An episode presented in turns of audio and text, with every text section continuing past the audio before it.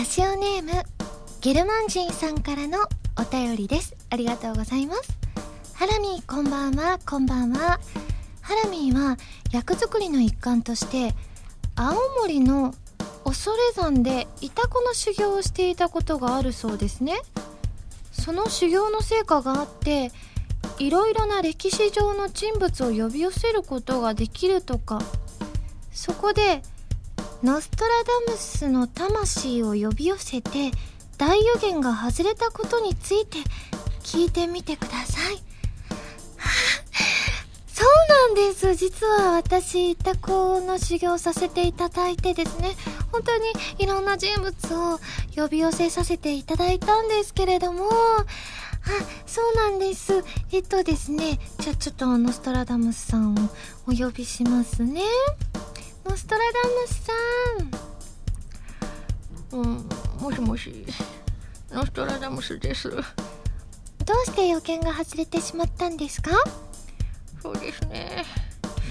うん、私が50年ぐらい勘違いをしてしまったんですな。そうなんですか。それは、それは大変ですが、またじゃあ50年後にそういったことが起こるかもしれないってことですか？きっと1999年にそういったことが起こるってことだからその50年後をじゃあちょっと私たちあの私もそうなんですけどもはらまるリスナーさんにもですねぜひ注意していただく感じでよろしくお願いします。というわけで今週は、原由美のノストラダムスの大予言ラジオ改めましてこんばんは、原由美です。原由美の〇〇ラジオ、略して原丸。このラジオは毎回皆さんのお便りによってタイトルを変えるという、ちょっと変わった内容になっています。なんか よく出してるキャラクターになっちゃった気がするんですけれどもバリバリ日本語でね皆さんも聞き取れてよかったですねノストラダムスさん何人かは私わからないんですけれども私英語喋れませんから。ではですね、えー、メール紹介していきたいと思います。まずこちらペンネームあそうぎさんです。ありがとうございます。原さんこんばんは。こんばんは。前回の放送での「はらまるリスニング」にて初めて「プレイスオブマイライフ拝聴させていただきました。自分は徳島には行けなかったのでこの曲も歌ったと話を聞いて悔しい思いをしましたがこれでちょっぴり気持ちも晴れました。あまり語彙が多くないのでうまいことは言えませんがとにかく好きです。大好きです。自分ももともとギターにベースにドラムにキーボードといったいわゆるロックバンド編成で演奏されるような曲が好きでそういう意味でもストライクでした。原さんがおっしゃっていたように前向きな気持ちになれるとても素晴らしい曲だと思います。メールをかけながら何度もリピート再生しているのですがなんだか思わず走り出したくなってきました。個人的にサビ前の無音に原さんの力強い声が乗るところとサビ終わりの感想のギターの入り方と演奏がかっこよくて鳥肌ものです。久々にビビッときた曲だったのでほとばしる感情のままに感想を送らせていただきました。アルバム発売がさらに待ち遠しくなりました。期待して待っていますということでですね。あのプレイスオブマイライフちょうどねあのまあこの配信的には前々回の配信になりますかね。であのー、皆さんにお聞きいただいたんですけれども好きですって方が本当に多くてですね嬉しかったですね。あ今ね他の2曲のねあの新曲もね絶賛作ってる最中なのであのね随時かけていけたらなっていうふうに思っています。えっ、ー、と感想メール他にもたくさんいただいておりましてお名前だけ紹介します。ゆプトンさんこちらね街遊びの感想も添えてくださってました。ありがとうございます。そしてニフルさんキュベザンマイさん部屋が暑いさんたけさんともさん星さんりょうさんかぼすサワーさんデザイアさんカイトさんタコツボ軍曹さん U202 さんなどたくさんの方からいただきました。皆さんありがとうございます続きましてこちらラジオネーム夏目さんです。ありがとうございます。ハラミースタッフの皆さんこんにちは。こんにちは。ファーストアルバム「プレイスオブマイライフのアーティスト写真が公開されていましたね。早速見させていただきましたよ。白い眩しい素敵そんな印象を持ちました。衣装の方が今までにない感じの衣装だったので最初に目を引きました。また髪型も似合っていて総合的に素敵だなと見とれてしまいました。ハラミーはこちらのお写真はどのような出来具合でしたか？撮影のお話や感想などお聞きしたいです。朝晩と冷える時期ですのでお体に気をつけてお仕事頑張ってください。ではではということで。そうですね。こちらの撮影はですねすごいね楽しかったんですよね。あのね結構その前後涼しい日が結構あったんですけれどもこの日がめちゃめちゃ夏日で30度ぐらい衣装いってたの？かなっていうぐらい暑くてですね。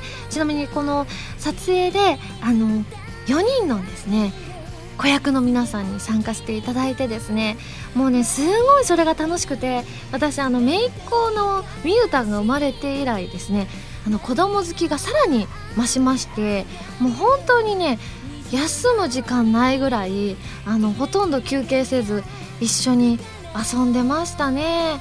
なのでねなんかそういったね部分とかなんかどっかで映像とか見ていただけたら嬉しいなって思うレベルで遊んでたんですけれどもまあ衣装もですね本当にあの今回作っていただいた白い衣装とですねあとはちょっとそれとは違うあの衣装っぽさがちょっとだけまろやかな普段着っぽいやつも着てみましょうということになったので普段着っぽい2パターンであの撮影させていただいたんですけれどもやっぱりいいですよね。あのビルの上で撮影したんですけれどもやっぱり景色も綺麗ですしなんか本当に開放的ななんかそういった雰囲気が曲になんかすごくぴったりだなっていう風に思いましたね。あのここ今あの現在写真チェックしてる真っ最中なんですけれどもなんかいい写真がたくさんあるのであのブックレットとかをね楽しみにしていただきたいなっていう風に思いますね。では続きましてこちらラジオネーム匿名さんです。ありがとうございます。ハラミこんばんはこんばんは。初めてメールを投稿させていただきます。ありがとうございます。ハラミーのファーストアルバムの「Place of My Life」予約しました。たくさん曲が収録される予定で、えー、豪華なブックレットや各ジャケットの取り下ろしのオリジナルフォトジャケット仕様ということでハラミにとって特別なアルバムになりそうだと思います。12月25日に発売なのであと2ヶ月後ですが今からとても楽しみにしています。早期予約キャンペーンということでイベント参加券やポストカードが当たる応募はがきも手に入れました。なかなかイベントに参加することができない自分ですが今回のイベントは参加したいと思っているので参加券を当てたいですといただきました。いやでもねあの今回ねこのイベントあの誕生日当日にイベントがあるっていうことなので私ねこれはね本当に今本当どうなるかわからないんですけれども曲もたくさん歌いたいなみたいなお話もしているののでぜひねあの期待していただいて大丈夫だと思います。私もその分頑張りたいと思います。では続きましてつんつん P さんです。ありがとうございます。こんばんは。初投稿です。ありがとうございます。毎日寝る時に何かしらのラジオを聴きながら眠りに落ちていくツンツン P です。ハラミーのブログを見ていたらカップヌードルの記事がありましたね。あーこれつい最近食べたやつだと思って投稿しました。自分はカップヌードルのカレー味以外は全く食べたことがないのですが？ブログに載せてあったミラノフードリア味は出会った頃からかなり気を引かれましてさすがの自分も手を出してしまいました。カレー味に次ぐ美味しさでスープまで全て飲み干してしまいました。やっぱりカレーは最強です。よくよく考えてみたらラーメンにカレーとかラーメンにミラノ風ドリアなど普通のラーメン店では出さないですよね。カップヌードルはそういう現実離れした組み合わせでも美味しくマッチしてしまうところが素晴らしいなと思います。ハラミーも美味しくいただけましたか？ぜひ感想を聞かせてください。もしハラミが美味しかったと思っていたら今度同じものを食べるときはハラミと一緒に食べてると妄想することにしますということでですね。この前ブログに書かせていただいてあのなんかねそれ以外の方もねたくさんこのカップヌードルのことについてメールを送ってくださってましてロゼッピーさんティウティウさんくずりさんハシピーさんなどが送ってくださってたんですけれどもあのね本当はねあれビッグサイズを買ったんですけれどもそのコンビニがビッグサイズしか置いていなくてですね。で私チーズ好きだからあのそこにチーズとか書いてあったんですよ。だからあってでもビッグサイズしかないけどじゃあ買っちゃえと思ったんですけれども結構ね味がねしっかりしたお味なので結構ビッグサイズを食べる場合はお腹をね空腹状態の方がいいです。私もね朝ごはんは結構あのしっかり食べたい派なのでちょうど良かったんですけれどもまあ味はねすごくね本当に濃厚な雰囲気だったりするのであの、まあ、チーズも好きですしあの美味しかったんですけれどもでもやっぱり私はやっぱ普通のねあのなんて言うんでしょうオーソドックスな味とシーフードとカレーがあの定番だと思うんですけれどもその赤いやつとシーフードが私やっぱりそれを抜くやつってなかなかこうあのたまに新商品で出るじゃないですか。それ超えられるやつはやっぱりないなっていうふうに思うんです。いやあのね個人的なものでねきっとなんか皆さん味さまざまなあの好みはさまざまだと思うのであの皆さんはどうかわからないんですけれども私はやっぱりカップヌードルはあのラーメン好きの私的には本当にかなりあのレベル高いです。その他のカップラーメンをもあのにも勝るような本当にね私それが好きなのでいつかでもそれを越すようなあのカップヌードルの味が出たらいいななんていうふうには個人的に思いますね。皆さんメールありがとうございます。それでは最初のコーナーに行きますよ。でもその前に CM です。どうぞ。原由美のサードシングル「インテンション」が好評発売中です。今回は全3曲入りのシングル。表題曲のインテンションは小説「オーバーロード4リザードマンの勇者たち同梱」のドラマ CD 主題歌。カップリング曲には PS3&Xbox360 ソフト「ファントムブレーカーエクストラ」オープニングテーマ「ブルームーン」とさらにもう1曲新規録り下ろし楽曲も収録。DVD 付き版にはインテンションのミュージッククリップも収録しているのでぜひチェックしてくださいね。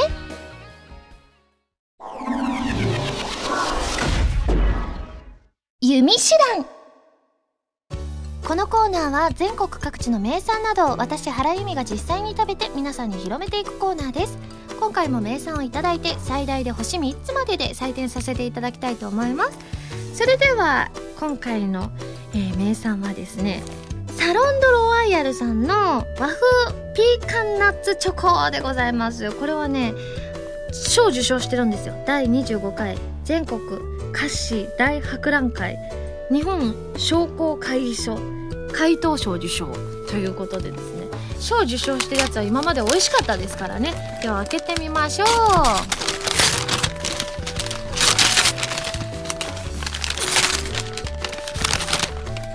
いということでですね。ああすごい。1234568つ入りですね。では1ついただいて。ああ1個ずつに1袋にあの3つ分入ってるんですね。ちっちゃいこのピーカンナッツが。いただきます。うん美味しいです。うん。なんかあでも結構甘さがしっかりついていてですね。であの中がナッツのサクッとした感じがして美味しいですね。うんうん。3つってちょうどいいかもしれませんね。うん。うん。美味しいです。うん。和風なんだけれどもちょっと洋風っぽい味なのがいいですね。うん。水にも合います。水も飲みましょうね。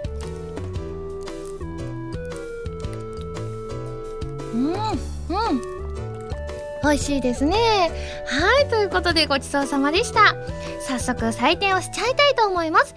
弓手段の評価は星2.7です。はいということで気になった方はぜひ食べていただきたいなというふうに思います。で今回ねこの商品なんですけれどもあのこう販売元のところに名前あの住所が書いてあるじゃないですか。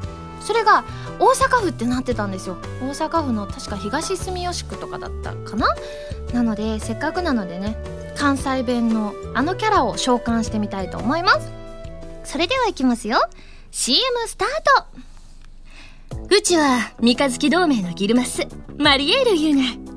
今日はうちの故郷の味を紹介するな。香ばしいキャンディーとシンプルなピーカンナッツの相性が抜群のお菓子。サロンドロワイヤル和風ピーカンナッツチョコ。みんなも食べてな。でございます。皆さん見てくださっていますか？現在放送中のですね E テレさんの毎週土曜日午後5時半から放送されているログホライズンのマリエールさんでございます。あ知らなかったよっていう人もしかしてこの番組お聞きの方、まあ、いらっしゃらないとは思うんですけれどもいらっしゃったらぜひ見てみてください。このコーナーでは全国の名産情報を募集しています。名産をお送りいただくのではなくどこの何が美味しいかといった情報をメールでお送りくださいね。以上「ユミシュラン」のコーナーでした。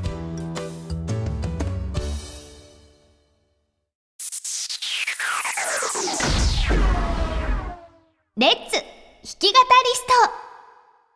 このコーナーは私がギターのコードなどを覚えて立派な弾き語りができる人、その名も弾き語りストを目指すコーナーです。このコーナーでは、カズーさんこと山口和也さんの教則本、一番わかりやすい入門書、エレキギター入門と、ボスさんからお借りスタンプ、E バンド JS10 を使って練習していきたいと思います。今回も溢れる思いの弾き語りに挑戦していきたいと思います。ちょうどですね、あの前回はサビの部分を通しでやったんですけれども、まあ、その先に進もうかという説もあったんですけれども B メロがすごく難しくて確か2分割にしてしかもなんか超ゆっくり弾いた記憶があったのでちょっとねそこをねあの若干上手くなりたいなというふうに思いまして今回は B メロを分けずにあの B メロ1杯弾いてみたいと思います。ちょっとねコード進行は以前お伝えした通りになりますのでそれでは早速弾き語っていきたいと思います参ります一人ぼっちで歩く準備してきたけれど違ったね。ここは優しさに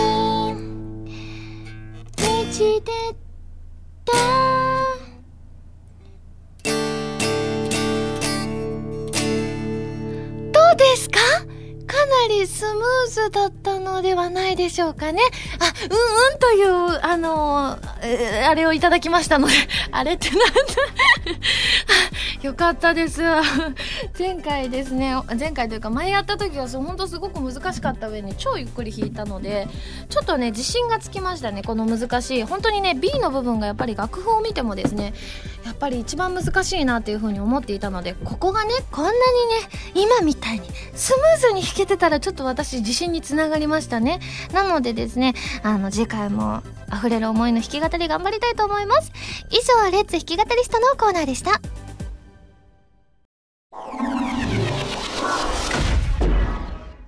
まるお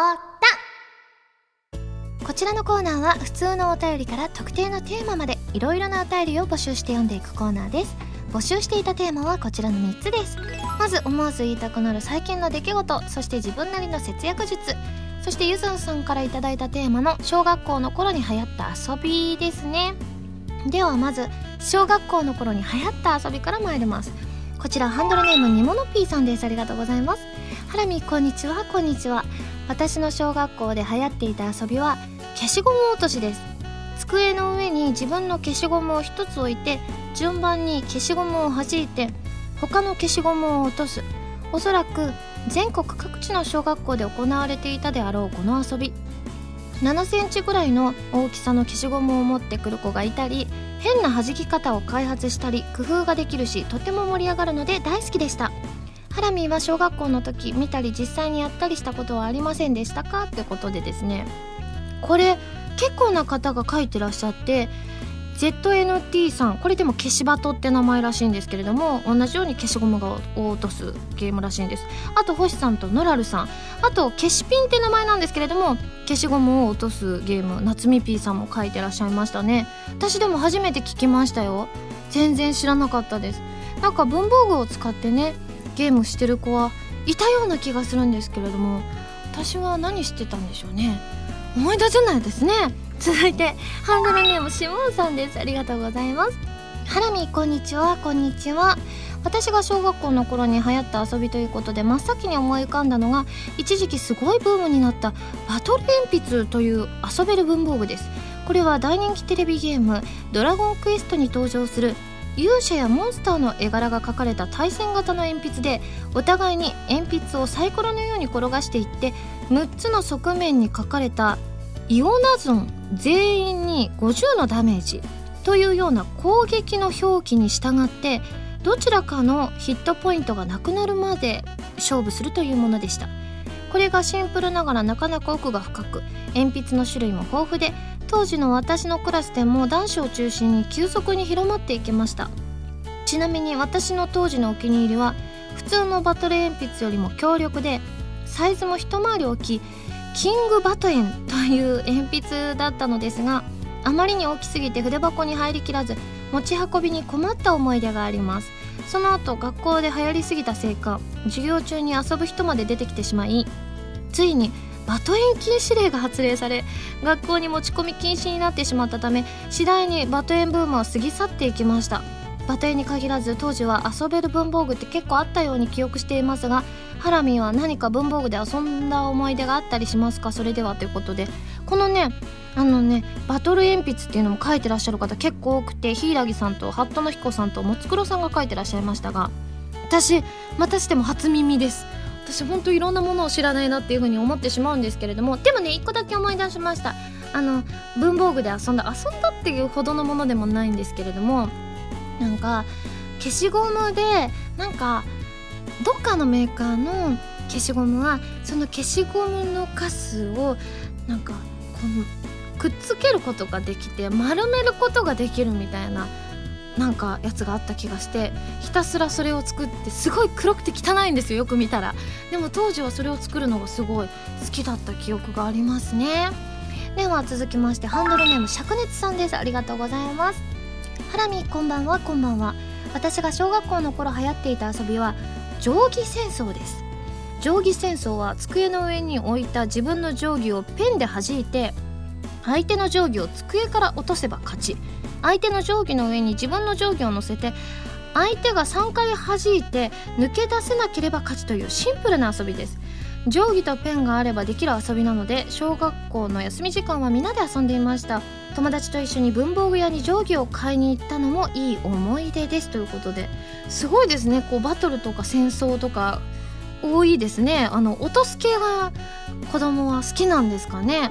だってこれねあの定規戦争って名前なんですけれども低比例さんのメールにはあの同じこの定規を落としたら勝ちなんですけれども定バトっていう名前らしいですよ。なんか本当にね場所によって名前が違って面白いですね。続いてこちら最後ハンドルネームサニムニさんです。ありがとうございます。私はよく友達と昼休みに軽泥という遊びをやっていました。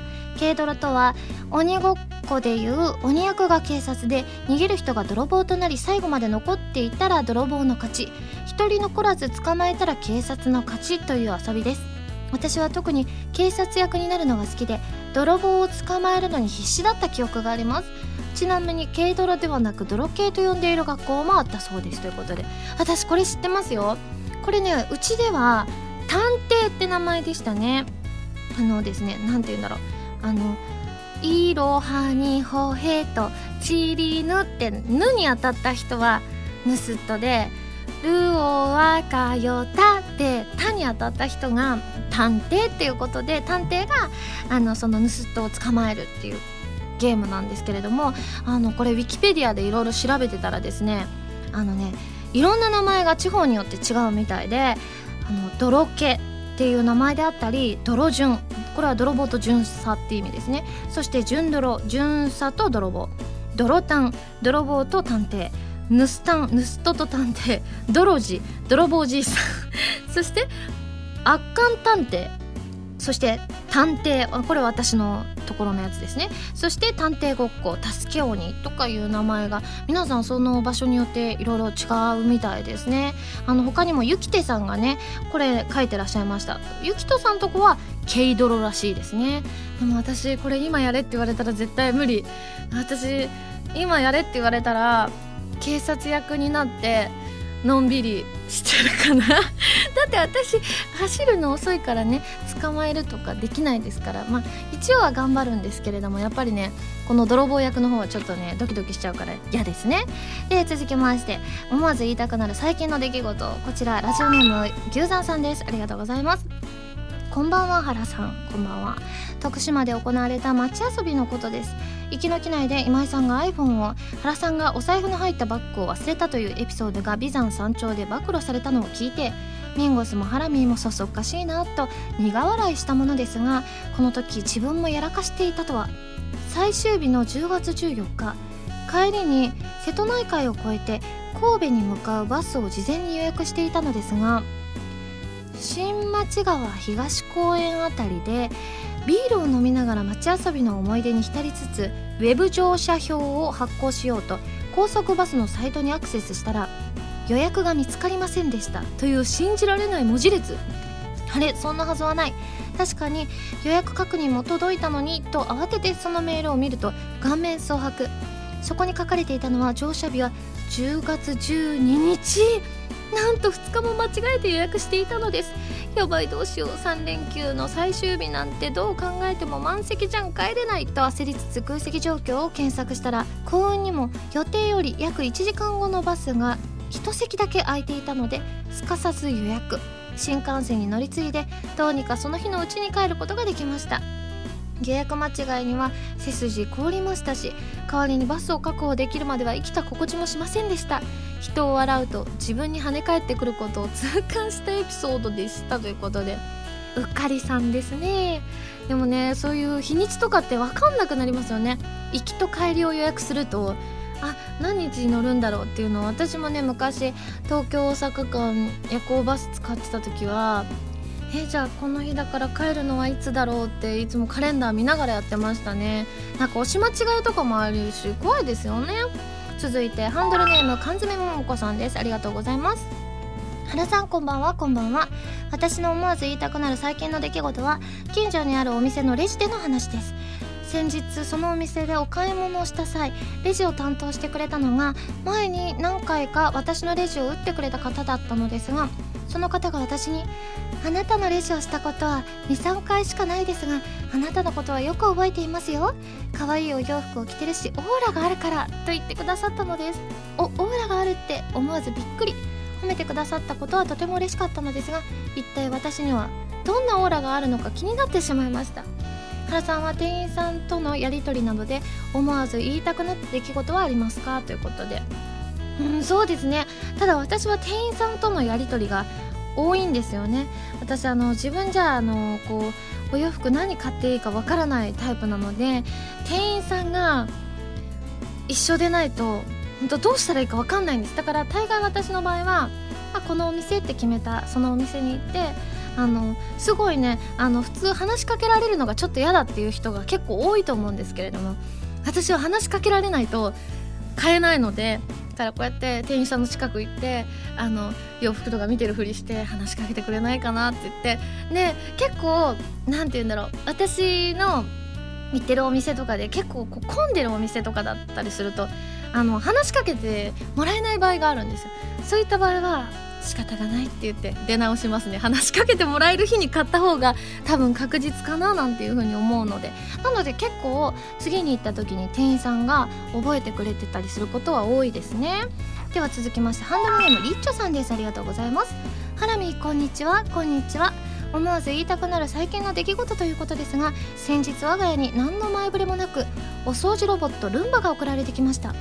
宛名は母の名前で送り主は東京の電気店。母は検証か何かに応募した記憶もなく送られてきた箱の中にも特に書類なども添付されていませんでした。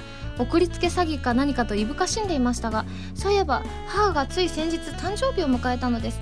もしやと思い東京に単身赴任中の父に電話をしてみると恥ずかしそうに「誕生日プレゼント」と答えてくれました。普段あまり感謝の気持ちを言葉にしない父のサプライズに私まで幸せな気持ちになりました。ということでこれいいエピソードですね。しかもルンバっていうとお母さん絶対嬉しいと思いますよ。だって掃除機かけるのめんどくさいじゃないですか。ルンバがいるとこう自動でやってくれてたりしますからね。でもこういうのいいですよね。こうねプレゼントを届けてくれるっていうのは。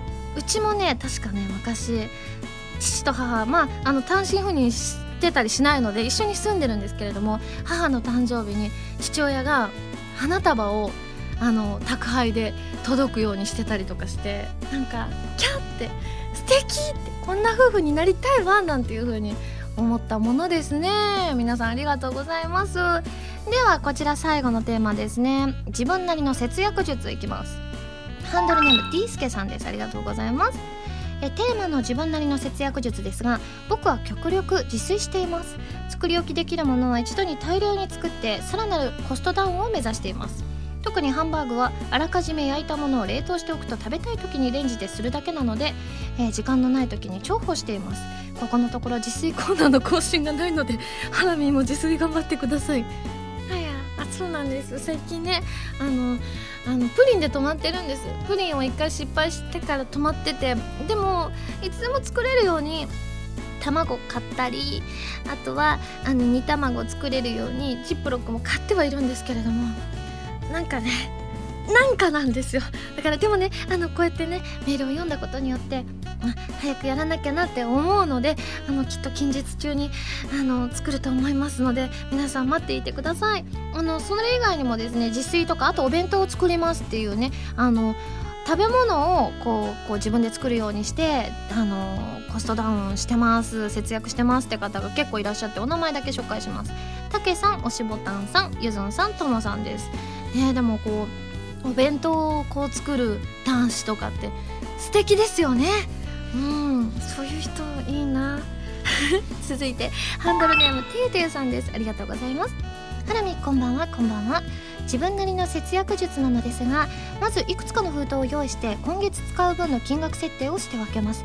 私の場合は食費光熱費趣味と3つに分けています。こうすることによって意識的にお金を使わないようになります。またスーパーに買い物に行く時はお腹がいっぱいの時に行くようにしています。お腹が空いているとついついいろいろと買ってしまうので歯止めになります。またお金が余ったら繰り越して使うので貯金もしやすくなり自分はこの方法が合っているなと思いましたということでこれ賢いですよね。その他にもデザイアさんもあのこうやって封筒に分けてますって書いてらっしゃいましたね。確かになんかそういうの分けないでいたらなんかどれだけ使ってとかってもう分かんなかったりもしますからね。あとやっぱりね空腹時にスーパーに行かないことは大事ですね。私も本当にいつもねあの空腹時に行ってあれもこれ持って買って後でああ苦しいってなるパターンだったりするので、えー、では続きましてハンドルネームくずりさんです。ありがとうございます。ハラミこんばんはこんばんは、えー、自分は小銭が出ないのとポイントが貯まるというところが目的でクレジットカードをよく利用するのですがあれって手持ちのお金が減らないので金銭感覚黒いんですよね。そこで自分はクレジットカードで買い物をした際は安いものなら同額高いものは半額を貯金箱に入れています。カードの請求で引き落とされた分はそのままにすることで買い物をするたびにその半額から同額分が貯金されることになります。手持ちがリアルタイムに減ることでお金を使っていることを意識できて一石二鳥ですし物を買った際のダメージが大きいので自然と不要なものを買わないように意識するようになります。ここまでしなくてもお金の管理ができるのがベストですがあれば使ってしまう自分のようなタイプには結構有効な手だと思います。ハラミーはその辺りしっかりしてそうですしあまり参考にはならないかもしれませんね。ではではといただいたんですけれどもこれいい方法ですよね。私もクレジットカード持ってはいるんですけれどもあのそれこそ携帯とかあのそういった引き落としはクレジットカードで引き落とししてもらってるんですけどでもなんかあのお洋服とかねなんか買い物とかをクレジットカードでしちゃうとなんか分かんなくなるじゃないですか。本当にあのおっしゃるように手元のお金が減らないのでいつかバーンって請求が来るんじゃないかって思っちゃって。なので私もあんまり使わないですね。使うなら月ここまでっていうのを決めてたりとかあとは基本使わずででもどうしてもあの卸しに行く時間なかったけどでも今ここで買いたいっていう時だけねクレジットカード使うようにしてるんですけれどもこの方法だったら結構ね自覚できていいですよね。では最後ハンドルネームロイさんです。ありがとうございます。ハラミこんにちは。こんにちは。自分なりの節約術ですが仕事中に水を飲むことで節約しています。1日仕事をしているとどうしても1リットル以上の水分が必要でお茶やコーヒーだとどうしても300円以上かかります。それを水に切り替えるとコンビニで2リットルが98円で買えるんです。ハラミを見習って飲み始めたのですが健康にもいいですし月に4000円ぐらいの節約になります。すごいですね。節約って一つ始めると他の無駄遣いも気になって浪費を抑えられるようになりますし水を飲むだけで一石二鳥にも三鳥にもなりますということで。ほらほらって言いたいですよ。だって私水飲んで別にね節約でっていうのは意識してなかったんですけれども水ってやっぱり安いですしあとやっぱりねあの味付きのものとかだとやっぱりなんかこうねそれで糖分入ってたりとかいろいろあったりするじゃないですか。人間の体は水でできてますからね。水はいいんですよ。しかも4000円の節約を私はしてたってことですからね。なのでね皆さんもぜひねあの節約したいなって方はですね飲み物をね水に切り替えていただけたらいいんじゃないかなというふうに思います。皆さんありがとうございます。ではですね募集するテーマを一新したいと思います。まずはちょっと変わってるけど美味しい鍋と具材。これから鍋が美味しい季節ですからね。そしてあなたの街にあるおすすめのラーメン屋さん。そしてですねもう一個はメールいただいております。ハンドルネームもつくろさんです。ありがとうございます。ハラミこんばんはこんばんは。この間部屋の片付けをしていた時なんですが3年くらい前に購入して未だに組み立ててないプラモデルが出てきました。そういえば前に買ったなと思い出しさてどうしようかと困ってしまいました。今から作るにしても忙しくて作る時間なんてありませんしかといってこのまま捨てるのももったいなく数十分ほど考えた結果とりあえずいつかは作れるだろうと思い結局捨てないことに決めました。こんなことをしているからちゃんと片付けたくても片付かないのかもしれません。ハラミーも家の中にある捨てるに捨てれないものってありますか？それとはらまるリスナーの皆さんの家の中にある捨てるに捨てれないものがあればぜひ聞いてみたいので丸太のテーマにいかがでしょうか？それではということでいただきました。なのでですねえっ、ー、とテーマはえっ、ー、と家の中にある捨てるに捨てれないものということでお願いします。あとは自炊も頑張りますのでねあのあのメニューもぜひ 送ってきていただけたらなというふうに思います。あとはですねこれをテーマにしてほしいというテーマのネタも募集しています。よろしくお願いします。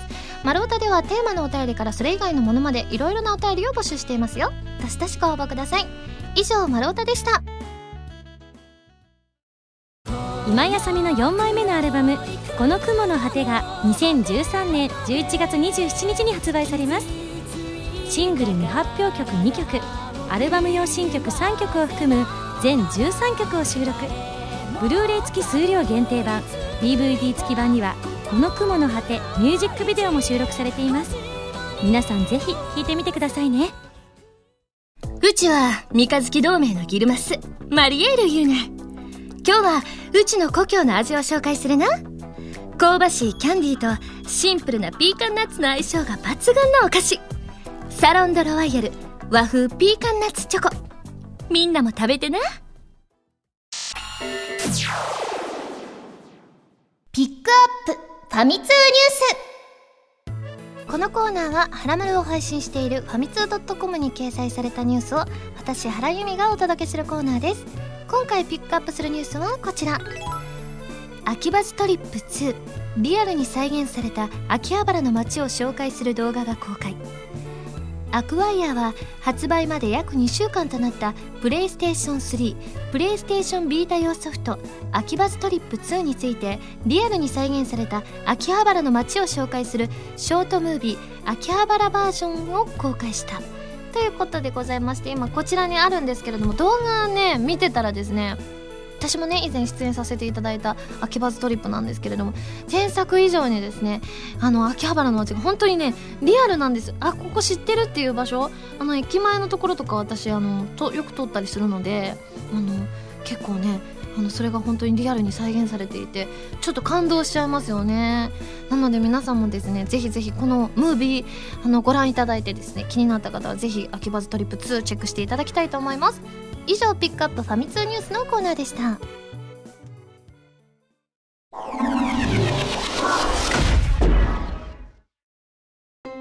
エンディングです。ここで緊急企画です。以前の私のイベントでインテンションの感想の英語のセリフは何と言っているんですか？と質問がありましたがこれを皆さんに当てていただきたいと思います。当たった方には抽選で1名様に私の直筆サイン入りポストカードをプレゼントします。1名様なのでその方のお名前もあの入れさせていただきますし私の落書きも入れさせていただきます。落書きいらないよっていう場合はですねあのメールの中に書いてくださればですね落書きは視聴したいと思います。なのでですね正解は後日発表します、えー、番組のメールアドレス宛てにどしどしご応募くださいね。それではここでお知らせです。私のファーストアルバムの発売が決定しました。タイトルは「Place of My Life」発売日は2013年12月25日です。ブルーレイ付き数量限定版 DVD 付き版通常版の3種類があります。ぜひご予約をお願いします。そして今井あさみさんのセブンスソロライブの大阪公演にゲスト出演することになりました。12月29日日曜日に大阪ビッグキャットで行います。チケットはですね10月26日から一般販売が始まっています。番組では皆さんからのメールを募集しています。普通歌はもちろん各コーナーのお便りもお待ちしています。メールを送るときは題名に各コーナータイトルを。本文にハンドルネームとお名前を書いて送ってくださいね。メールの宛先ははらまるのホームページをご覧ください。次回の配信は2013年11月9日土曜日になります。それではまた来週土曜日にはらまる気分でお会いしましょう。お相手は原由美でした。バイバーイ。